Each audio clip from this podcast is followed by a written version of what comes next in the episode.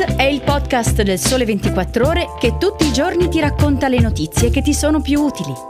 Su tutte le piattaforme gratuite e sul sito del Sole 24 Ore.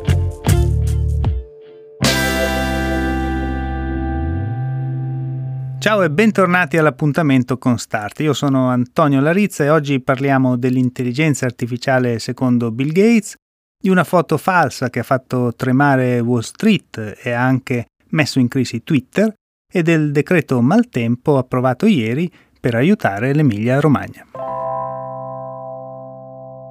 L'intelligenza artificiale porterà nel prossimo futuro profondi sconvolgimenti, tanto che aziende come Google e Amazon non saranno più le stesse. Una frase questa capace indubbiamente di attirare l'attenzione. Se poi a pronunciarla è il fondatore di Microsoft, Bill Gates, allora oltre ad attirare l'attenzione la frase diventa anche una notizia.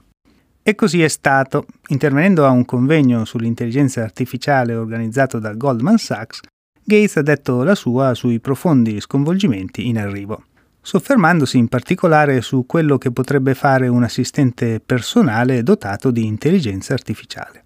L'impatto di questa tecnologia, ha detto, sarà così profondo che la prima azienda che riuscirà a svilupparla avrà un vantaggio sui concorrenti. Più in generale, secondo Gates, l'intelligenza artificiale potrebbe alterare radicalmente i comportamenti degli utenti. Sarà uno sconvolgimento epocale, ha continuato il fondatore di Microsoft. Chiunque realizzerà per primo un agente personale dotato di intelligenza artificiale farà sì che nessuno andrà più su un motore di ricerca, su un sito di produttività o anche su Amazon. Poi Gates eh, si è affrettato a specificare che ad oggi questa tecnologia non c'è, lasciando intendere che quello che immagine a cui si riferisce è un'evoluzione dell'ormai celebre intelligenza artificiale generativa in stile chat GBT, ma non la stessa cosa. E infine si è augurato che sia la sua Microsoft ad arrivarci per prima.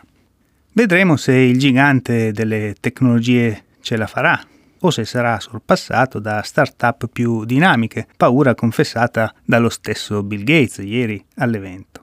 Noi intanto continueremo a raccontare queste trasformazioni e da giovedì lo faremo dal Festival dell'Economia di Trento dove sono previsti diversi dibattiti sulle ultime frontiere dell'intelligenza artificiale.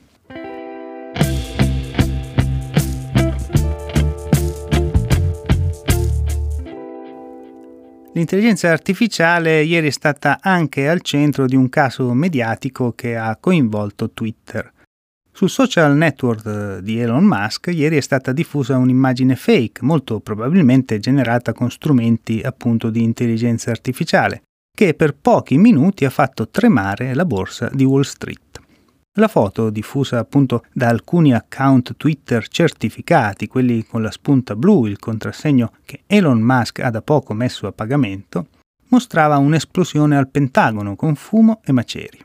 Tutto faceva pensare a un attacco terroristico. L'immagine invece era falsa. Subito sono arrivate le smentite da Washington e Wall Street è risalita ma quei pochi minuti di incertezza sono bastati per mettere a nudo il nuovo sistema voluto da Musk per certificare i profili più affidabili di Twitter. In altre parole, la foto del falso attentato al Pentagono ha dimostrato che, online come nella vita reale, l'affidabilità e la reputazione non si comprano, ma si costruiscono giorno per giorno o, visto che parliamo di Twitter, cinguettio dopo cinguettio.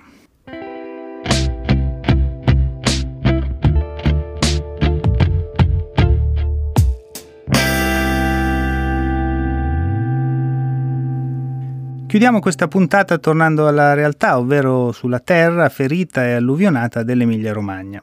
Ieri il Consiglio dei Ministri ha approvato il decreto legge maltempo per varare i primi interventi urgenti.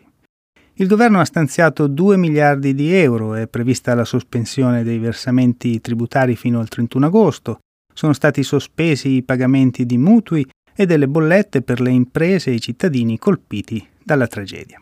Sul sito del Sole 24 ore trovate tutti i dettagli del decreto insieme a una nuova puntata del reportage del nostro inviato Luca Benecchi che ieri ha raccontato il viaggio fatto tra le imprese colpite nel distretto industriale di Bagnacavallo e nel Ravennate allagato. Il podcast di oggi finisce qui, io vi saluto, vi do appuntamento a domani con una nuova puntata di Start. Buona giornata.